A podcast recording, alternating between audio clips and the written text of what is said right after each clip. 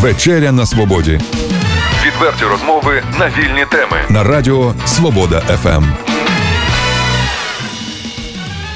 Вітаємо, друзі! Це вечеря на свободі з Оленою і Олегом Головатенками.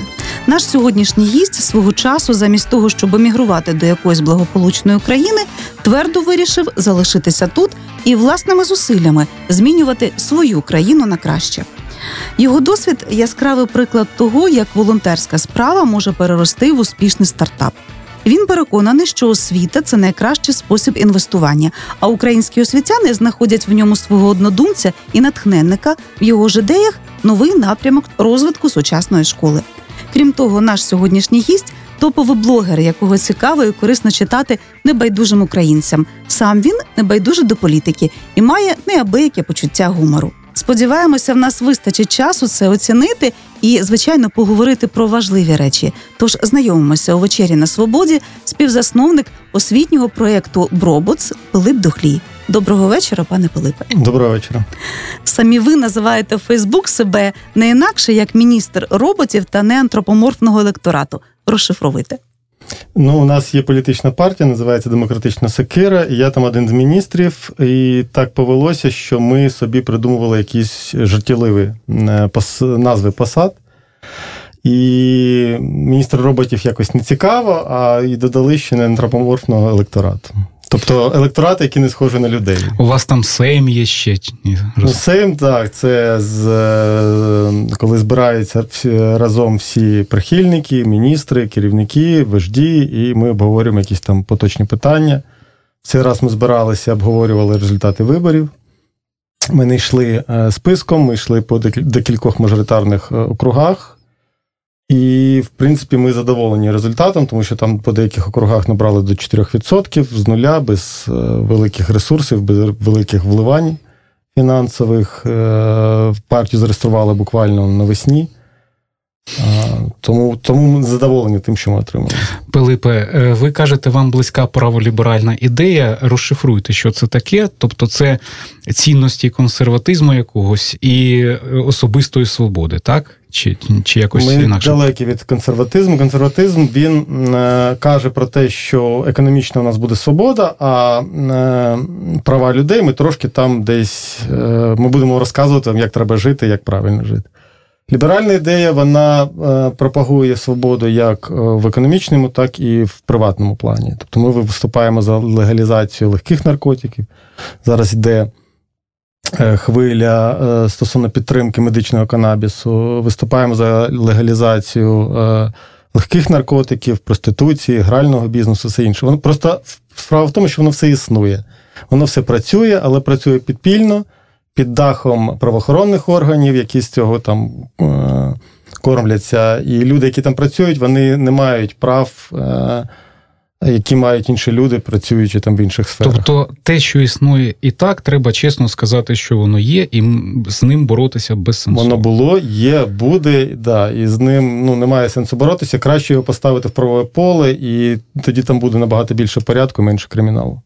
Ну, Ми так з головою відразу в політику трохи повернемося до роботів, оскільки ви і міністр роботів, як ви кажете, напівжартома, напівсерйоз, все-таки компанія. Або правильно сказати, освітній проєкт Броботс, так це е, той випадок, коли можна довести, що українська школа також має майбутнє, можемо сказати так. Це при тому, що ми не Америка, е, ми не Японія, де роботи настільки щільно увійшли в життя, що люди не уявляють. Е, часом в українській школі навіть проблема там е, зробити дах вчасно до 1 вересня або замінити систему. Опалення на сучасну. Ви говорите про те, що школа не подільна із сучасними технологіями. На жаль, е, я вважаю, що, на жаль, е, українська школа не має майбутнього в такому вигляді, в такому, як вона є. Ви намагаєтеся його робити самі? Ми намагаємося щось змінити, але ну, нас мало. Що робиться тоді? Ми починали в 16-му році як хобі. Я тоді був фрилансером е, і заробляв на фрилансі. А як хобі я вирішив займатися викладанням якоїсь технічної дисципліни, програмування дітям. Я прийшов до забудовника, у якого я нещодавно там купив квартиру, і кажу: може, у вас є якесь приміщення, мені там для невеличкого гуртка раз на тиждень, там на два два рази на тиждень буду викладати. Вони сказали, я подумаю, ми подумаємо. І за місяць десь запросили і пішли дивитись приміщення. Заходимо, а там 80 квадратів. Я зрозумів, що маленький маленький гурток вже не вийде.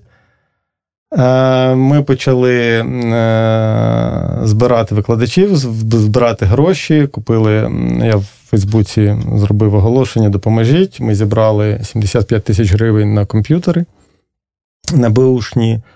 Забудовник допоміг з з ремонтом, з приміщенням, взяв на себе комунальні комунальні витрати, щось там докупили, проєктор, екран, ну, з миру по нитки. Щось я вклав своє. І ми починали вдвох, я і Олександра Дудар. Вона була представником забудовника, ну і партнером, і співзасновником. І ми от вдвох починали. Після першого року до нас приєднався ще Дмитро Корнієнко. І е, проєктом зацікавилися в Дніпропетровській області. Вони сказали, що у нас є е, позашкільні заклади, і ми хочемо впровадити на базі їх гуртки робототехніки, бо те, що там є, воно застаріло.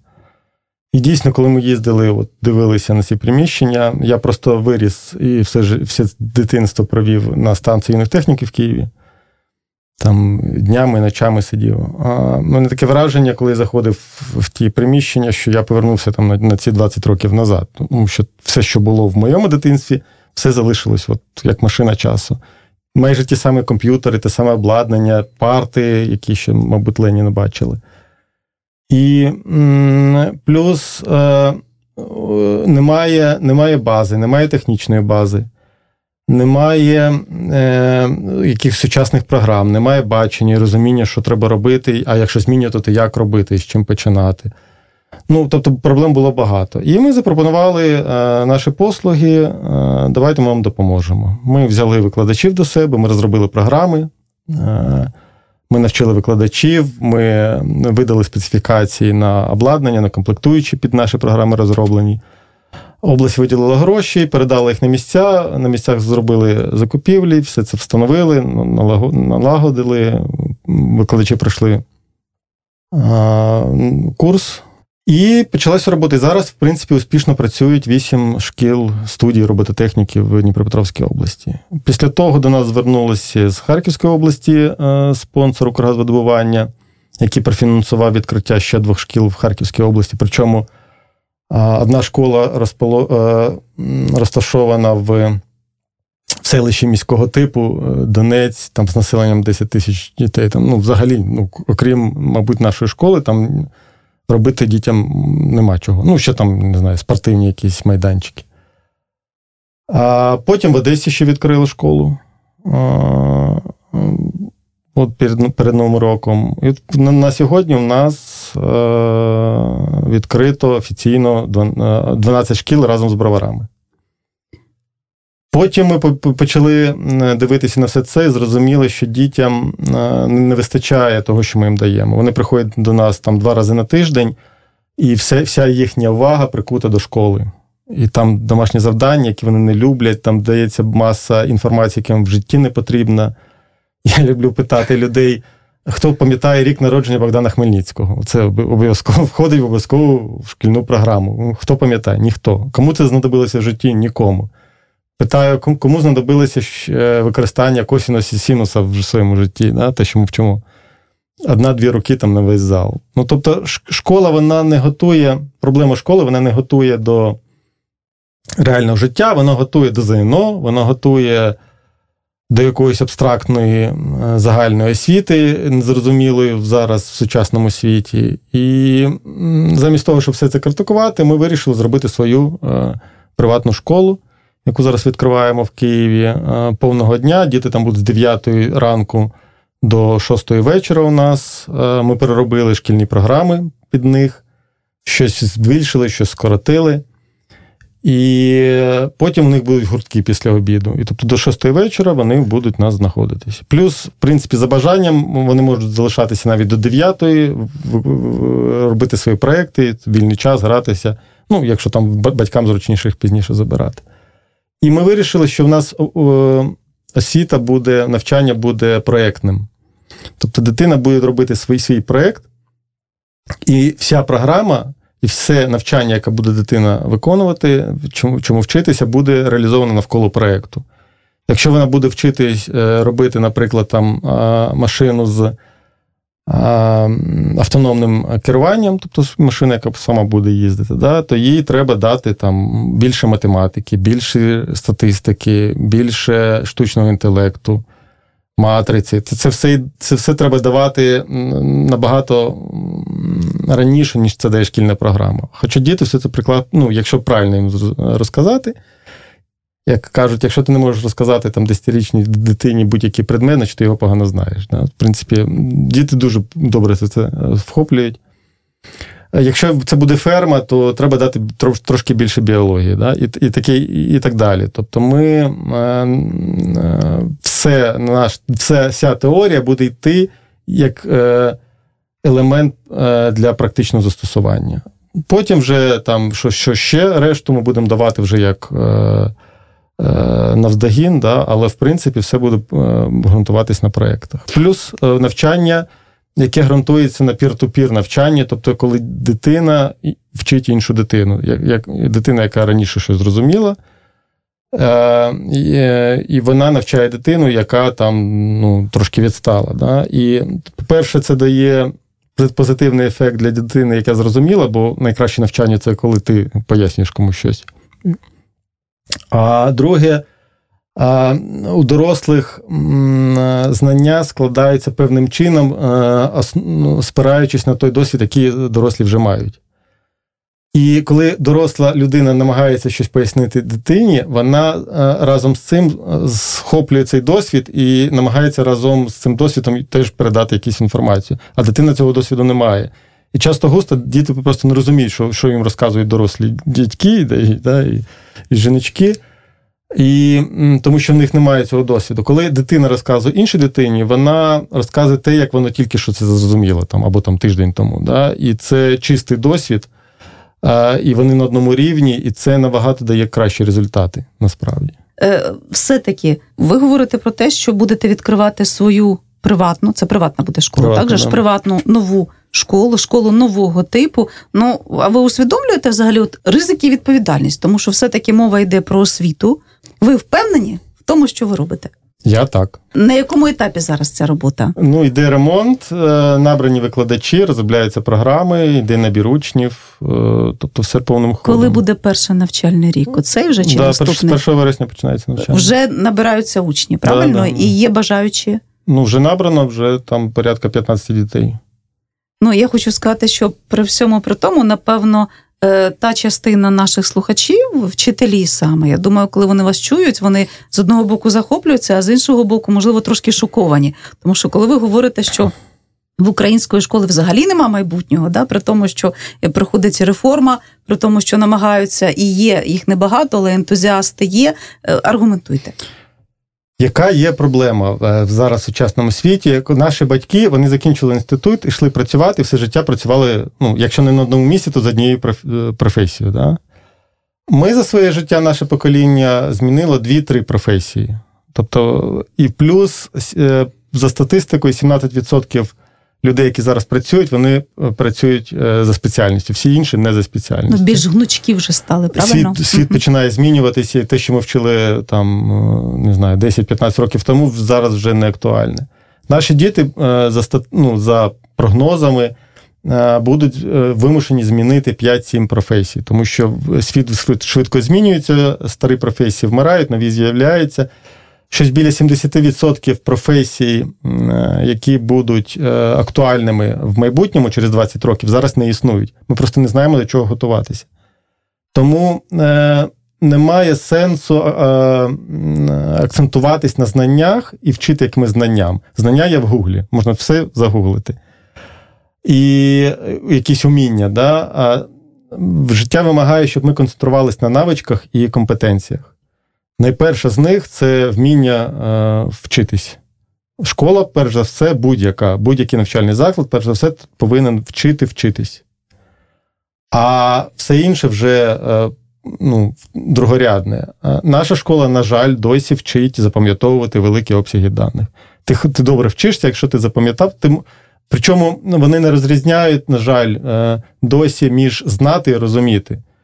Наші діти багато можуть чого знати, але вони не розуміють і не знають, як це в реальному житті використати ті чи інші знання, які вони отримують. Багато знань, які дає школа, вони не релевантні до сучасного життя. Ви знаєте, оцю фразу вчити вчитися говорили ще в нульовому році мої викладачі в технологічному університеті. От і в принципі, технарі це такі люди, які от гнучко сприймають світ.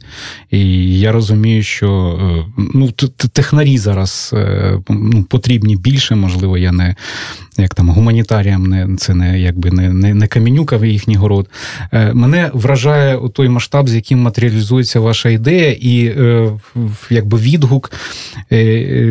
Ну, тих людей, які е, проінвестували, може там щось спонсорували, якось вас підтримали. І я завжди кажу, що е, вистрі, вистрілювати щось почне, коли е, гранти дають не за океану, а свій власний бізнес. От як вам так вдалося? Вас побачили чи ви зверталися? До ну, цих людей, зараз, які вас підтримали. Школа, яку ми зараз відкриваємо приватно, вона відкривається за наші гроші. Тобто там у нас немає інвестора, у нас немає спонсора. А от ви казали в Дніпропетровську, в Дніпрі. То... Ну, Це мова, напевно, про е, ну, безпосередньо там... про проект Бробот. Ну, це да, це угу. був е, як замовлення. Тобто ми робили це під замовлення. Ага. Тобто нам нам нас запросили, попросили це зробити. Ми це зробили, там заробили на цьому гроші. А скажіть, комплектуючи залізо, е, ну де ви берете оці от компоненти імпортуєте? Це е, є якісь конструктори Лего чи не Лего, чи ви Ні, самі е, ми вважаємо, що Лего взагалі нічого не має спільного з робототехнікою. Це, угу. це перш за все іграшка. І спосіб зайняти дитину на кілька годин на тиждень, і все. Тобто, якщо от ми використовуємо Arduino і все, що з ним пов'язано. З Arduino йде е, там, не знаю, тисячі тисячі датчиків різних е, пристроїв, які можна приєднати або там е, адаптувати до Arduino да, і використовувати разом з нею.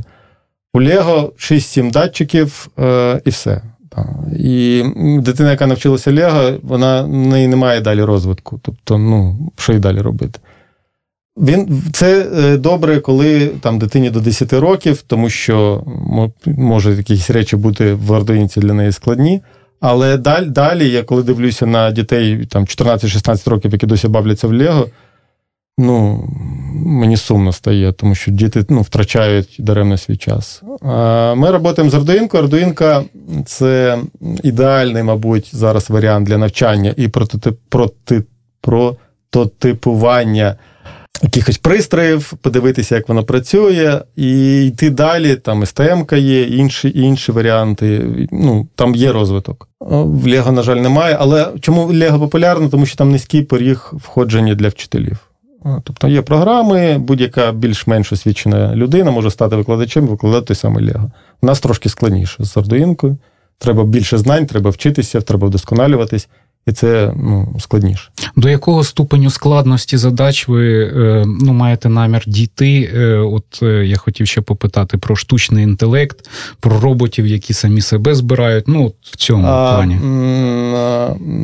Але ж не літа... забуваємо, що все таки, я перепрошую, що мова йде про дітей, правильно? Дітей. Тобто залучення звичайно, дітей але серед до них є роботи. ого, які є цього літа. Ми зібрали датчик. Е- контролю якості повітря. Ми виграли громадський бюджет в броварах. Вони профінансували. Зараз ми закінчуємо проект, будемо його випускати вже в, в стадію контролю. Тобто, у нас зараз стадія тестування. Зараз ми дороблюємо ці датчики, будемо роздавати їх дітям. А, Робили їх діти, і е, там е, в чому проблема контролю якості повітря? Ті е, проекти, які зараз е, кажуть, що ми контролюємо якість повітря, вони зазвичай міряють ну, в кращому випадку два параметри: це СО і пил. Насправді є е, загально прийнятий в усьому світі індекс якості повітря EQI, який міряє там до 7-8 показників. Це NO2, SO2, CO2, озон. Е, я так сходу не пам'ятаю, ще якісь там є показники. Ми ще додали вимір радіації.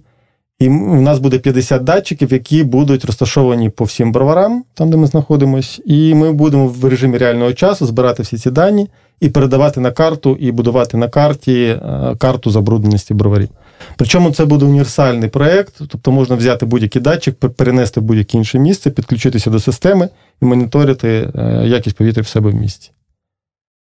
А другий проєкт цікавий, який роблять діти, це вони самі зробили. Тут, якщо з датчиком повітря ми допомагали, там трошки, вона, до речі, на ардуїнці зроблена, а, то проєкт, який вони робили самостійно, а, у нас був конкурс проєктів, ми роздавали е, гранти від себе, самі від себе, і плюс спонсор допомагав на безкоштовне навчання в нашій школі. Вони розробили кілька проєктів в конкурсну програму. Один з них, наприклад, контроль доступу сторонніх людей до шкіл, побудований на розпізнаванні обличчя. Є база учнів з фотографіями в базі. Камера сканує всіх дітей, які заходять в школу розпізнає обличчя, встановлює, що це за дитина, встановлює, в який час вона прийшла, запізнилася, не запізнилася, і, чи взагалі прийшла до школи. Якщо вона запізнилася, йде там, наприклад, е, повідомлення батькам, ваша дитина на 15 хвилин запізнилася там і класному керівнику на контроль. Якщо дитина взагалі не прийшла, повинна бути і немає попередження, що чому вона чому її немає. Знову ж таки, класному керівнику йде повідомлення, дитини немає, знайдіть її, ну, щось сталося. Плюс контроль доступу сторонніх людей. Якщо заходить стороння людина, її немає в базі, йде повідомлення там охороні, що стороння людина зайшла, зверніть увагу, хто це. Контроль доступу тих самих викладачів і все інше. Це повністю в автоматичному режимі. Це Андрій робив Яцура у нас, е, йому 13 років. Ну, Він він зробив як прототип, і він зараз буде продовжувати е, дороблювати цей проєкт. Інший хлопець Михайло. Бажанов 13 років теж він зробив а, пристрій. У нас в броварах є проблема, у нас багато дуже транзитного транспорту. Тобто є окружна, по якій, по ідеї, в теорії повинні рухатись вантажівки і легковий транспорт, який е, не їде в бровари. Але їм зручніше їхати навпросте через бровари, через це великий потік машин, пробки, повітря, якість гірша. Але ніхто не знає ну, обсяг цієї проблеми. Як порахувати, що машина проїхала транзитом? Да? Ну.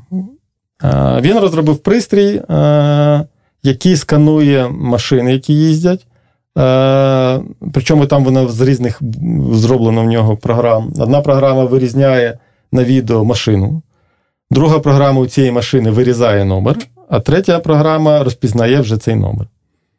І якщо поставити два пристрої на в'їзді в бровари і на виїзді, і е, фіксувати час, за який машина проїхала, можна визначати, що це є транзитна машина. Якщо вона заїхала в бровари, через 20 хвилин вона виїхала, значить, скоріш за все, це транзитний транспорт. Таким чином, можна, в принципі, порахувати, е, по-перше, визначити машини, які їдуть транзитом, по-друге, їх порахувати. Ну, там ще купа різних застосувань, можливо, в принципі, контроль трафіку і розуміння навантаження вулиць в автоматичному режимі.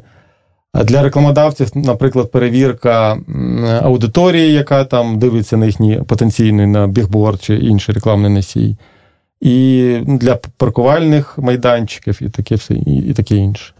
Ну, взагалі так розказуєте, що ну просто можна е, захоплені це слухати. Скажіть, ці ідеї взагалі реально втілити? Тобто, те, що хлопці розробили, молоді, ви говорите, е, знайдуться е, ті, хто захоче купити, скажімо, це і застосувати у нас в Україні. Не запалиться воно десь у шухляді? Не як знаю, ідея? подивимось. Те, що вони роблять, вони в принципі вигадують велосипед. Насправді, бо ці системи є і система розпізнавання облич, і система розпізнавання номерів, але проблема в тому, що вони дуже дорогі. Те, що вони роблять, вони роблять з доступних е, е, компонентів, комплектуючих, е, там вартість в районі 2-3 тисяч гривень, цілком доступна для, наприклад, для громадського якогось для використання громадськими активистами, наприклад, для розуміння масштабу проблеми. Нагадаю, друзі, це вечеря на свободі. Сьогодні наш гість Пилип Духлій, співзасновник освітнього проєкту Бробоц. Весь минулий тиждень пана Пилипа можна було побачити в чернігівських школах, а саме в чотирьох. З них 3, 12, 29 і 35 зараз облаштовуються кабінети робототехніки. Так, якими вони будуть, і от те, що ви говорили, е, що вже створюють діти зараз в інших областях, можливо, і наші чернігівські також можуть робити в цих кабінетах. Чи на що саме орієнтоване обладнання? Так, ми комплектуємо там дуже широкий спектр е, комплектуючих, навіть з запасом, тому що ну, зараз гроші є, потім їх може там не бути, і щось з бюджетом чи інше. Тому ми е, запланували трошки більше, ніж потрібно е, за нашими програмами, для того, щоб у дітей була можливість експериментувати. Через рік просто вони пройдуть базу, їм стане вже нецікавим, захочеться експериментувати. Тому ми поставили більше датчиків різноманітних і там екранів і всього іншого, для того, щоб в них була можливість придумувати і створювати свої проекти після закінчення базового навчання. А для нас Чернігів дуже унікальний е, проєкт. Е, справа в тому, що тут одночасно відкриваються чотири школи. У всіх інших містах по одній школі. Тому буде великий е, охват дітей, і ми сподіваємось на те, що Е, буде результат рано чи пізно. Там За за рік, за два, ну, як показує наша практика. І ми зможемо е, подивитись на талановитих дітей, побачити їх і розрізнити, розрізнити да, і допомогти їм там з чимось е, з розвитком подальшим. Плюс це перший для нас проєкт, в якому ми разом з управлінням освіти, за що їм велике дякую. У нас дуже плідна, дуже конструктивна робота вийшла вони, е, опираючись на наші рекомендації, вибирали викладачів. Школи насправді вибирались не просто так, тому що там, не знаю, донька когось вчиться, да? а тому, що саме з цих шкіл е, були обрані викладачі, які там будуть викладати. Тобто ми вибирали школи. І управління освіти, перш за все, е, дивлячись на викладачів, порадувало, що багато з них знають, знайомі вже з тими технологіями, якими ми, ми працюємо. Тобто для них це буде не в новинку. І в них вже є база, і буде достатньо швидкий і легкий старт. Чи є комунікація якась з чернігівськими вишами, зокрема з технологічним університетом, чи така задача не стояла просто зі школами? Що ви працюєте? А, Ну, спочатку ми приїхали, була зустріч е, виконуючого обов'язки губернатора Юлія забув Середенко, Середенко, да, коли ми тоді тоді зустрічали, там була і і область, там було і місто, представники а, університету були. Ну, але щось з університетом у нас контакт не дуже вийшов. Що найскладнішого у просуванні ваших ідей? Довіра. Ну, при, приїздять якісь хлопці, розповідають про якісь е, космічні кораблі, які бороздять простори там. Тобто, ваше завдання за короткий термін Е, не просто аргументувати, не просто довести те, що ви робите дійсно корисну справу, а ще заручитися довірою тих, хто власне на місцях готовий впроваджувати ці ідеї. Так. Е, ну і пояснити, що це що це потрібно, що це актуальне, тому що я з повагою відношусь до гуртків і тих ентузіастів, які займаються Е, літаками да, з Радянського Союзу, що залишились там е, судобудівна, якісь там є гуртки, ще якісь, але вони, на жаль, річ собі. Тобто вони там щось дають дитині, якісь навички, але вони не, ну, в них немає майбутнього. Чим ви надихаєтесь, пане Пилипе? Все-таки така робота, коли треба постійно щось доводити, постійно рухати це з мертвої точки, постійно самому впрягатися і робити, ну вона виснажує вона десь е, випалює зсередини. Е, чим ви підкріплюєте? Мені періодично періодично батьки пишуть, та й самі учні. Е, я хоч і директор школи, але трошки нестандартний, і можу там залізти учням, прокоментувати якусь фотографію в інстаграмі, а потім мені учень пише, що йому однокласники сказали, що в тебе найкращий директор школи. Ну так, да, ви дуже активні в соціальних мережах, і от я е, трохи погортала ваші сторінки і подивилася, те, які ви інтерв'ю раніше давали, давали вже ЗМІ. Е, мене зачепило, от, наприклад, е, ваша позиція про те, що законів має бути мало, чиновників має бути мало, держави має бути мало. Це ваші слова. Тобто е, ви робите ставку на саме на активність громадян і на усвідомлення громадянської позиції українців? Ну так, це, це одна з причин, чому я в цій партії демократична сокира, тому що ліберальна ідея вона каже про те, що держави повинно бути якомога менше. Чим менше держави, тим краще. От дивіться, якщо немає державної якоїсь ідеології, ну по мінімуму. Тому то дитина може десь там е, через Ютуб е, зайти сусідня держава і почати її виховувати. Там ну ми багато бачимо молоді, які там в колонках московський реп, якісь з матюками, і ну от таким чином іде виховання нашої ж молоді, нашим прямим ворогом, скажімо так. Якщо її не ну оці ініціативи, як ваша, можуть переключати цю молодь в конструктивне Ну, русло. Звичайно, що треба враховувати е, контекст е, і сучасність. Е, Війна в, в країна в умовах війни вона не може бути там ліберальною в інформаційному плані. Не може.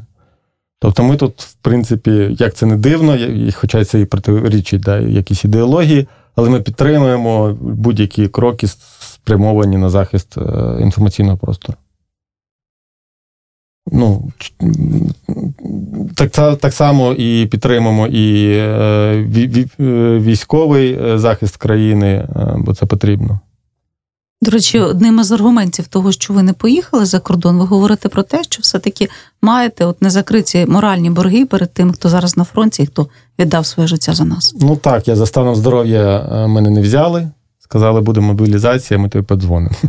І я тоді зрозумів, що в мене є борг перед тими, хто на фронті, і треба його віддавати. Хоча я на Новий рік їду в іншу країну, дуже далеко, не скажу куди. Е, Є ідея відкрити там школу робототехніки. Запросили, не знаю, що вийде. Україна майбутня. Яка на вашу думку, якщо так три кити намалювати, на яких вона буде е, базуватися?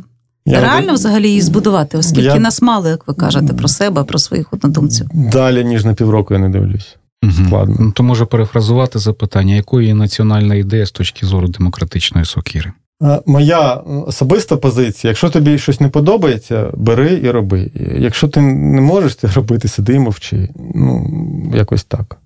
Е, Я коли прийшов во фриланс, це був 15-й рік, і якраз курс, е, ну, роботи не стало, курс дуже виріс, проблеми да, фінансові у всіх.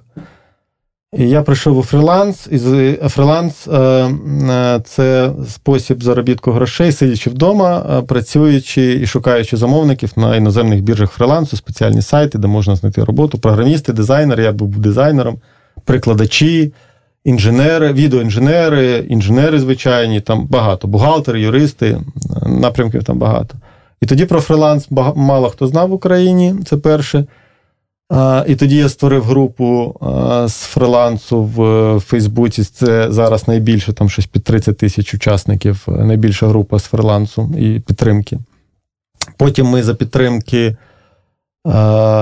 Юрія Голіка, це Дніпропетровська обласна на той час державна адміністрація, він там був радником. е, Він профінансував, ми створили курс з фрилансу. Розповіли безкоштовний, як, як, е, як починати, з чого починати, де шукати роботу, що важливо, що не важливо. А тре- третій пункт те, що фриланс у нас країні був е, фактично поза законом. Не було жодного інструменту, не було жодного способу завести офіційно легально гроші, зароблені е, за кордоном на сайті в Україну. Бо коли ти приходить тобі валюта офіційно на твій рахунок, ФОПа, наприклад, то твій банк питає: а де, де в тебе договір з мокрою печаткою і акти виконаних робіт з цим сайтом? До речі, це теж дуже важливе, важливе питання. Колись було багато паблі- пабліків е, українських малих бізнесменів в контакті, скажімо так.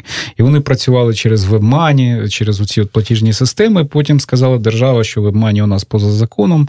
А PayPal, е, от е, та система, як ну з ініціативою, якою ви виступили, щоб вона сюди заходила, вона досі не зайшла, тому що PayPal не, не працює, начебто, з українськими банками.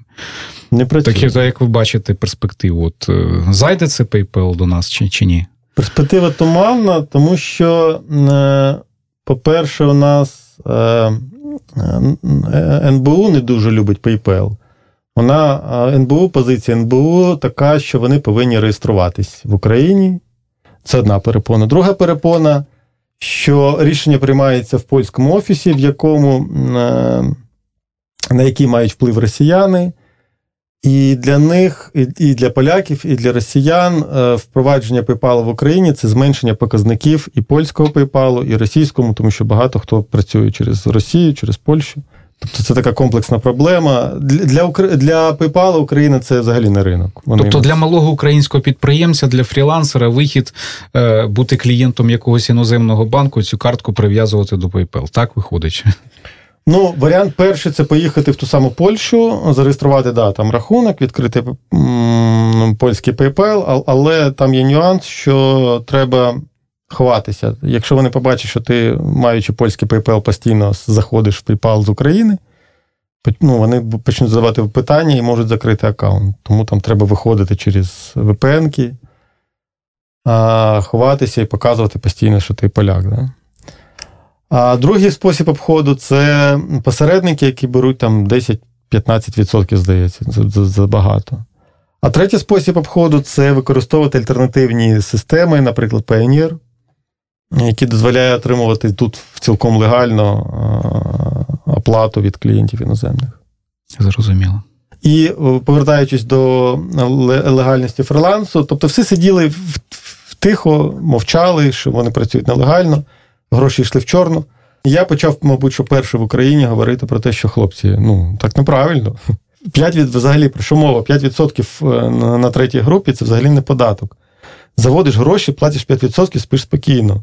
Давайте ми щось зробимо, давайте ми легалізуємось, давайте ми. Е, цей, У нас просто е, валютний контроль регулювався декретом, здається, Кабміну. Це на той час було рівень закону від 97-го року, здається, там взагалі жах. Ну, На той час не було таких е, бірж фрилансу, не було взагалі розуміння, що так можна гроші заводити. І спочатку ми отримали листа Нацбанка про те, що інвойс може бути е, як використаний як акт виконаних робіт при певних умовах. А потім ми зрозуміли, що є проблеми, що в податкової, з податковою вона не визнавала інвойс як документ, що підтверджує виконання господарської операції. І тому ми розробили законопроект, провели його через парламент, прийняли і остаточно легалізували, спростили е, офіційний фриланс, офіційну роботу через через біржі. Нагадаю, друзі, це була вечеря на свободі. Наш гість, співзасновник проєктів Біфрі, освітнього проєкту Броботс, людина, яка вважає, що нашу Україну маємо своїми руками, своїм розумом будувати ми всі самі. Українці не чекати мани небесної або допомоги когось іншого. Пилип Духлій. Спасибі, що знайшли час. Спасибі, що завітали до нашої студії. Приїжджайте, провокуйте мрією. Дякую вам. Відверті розмови на вільні теми у програмі Вечеря на Свободі. Тричі на тиждень у понеділок, середу і п'ятницю о 18.00 на радіо Свобода ФМ.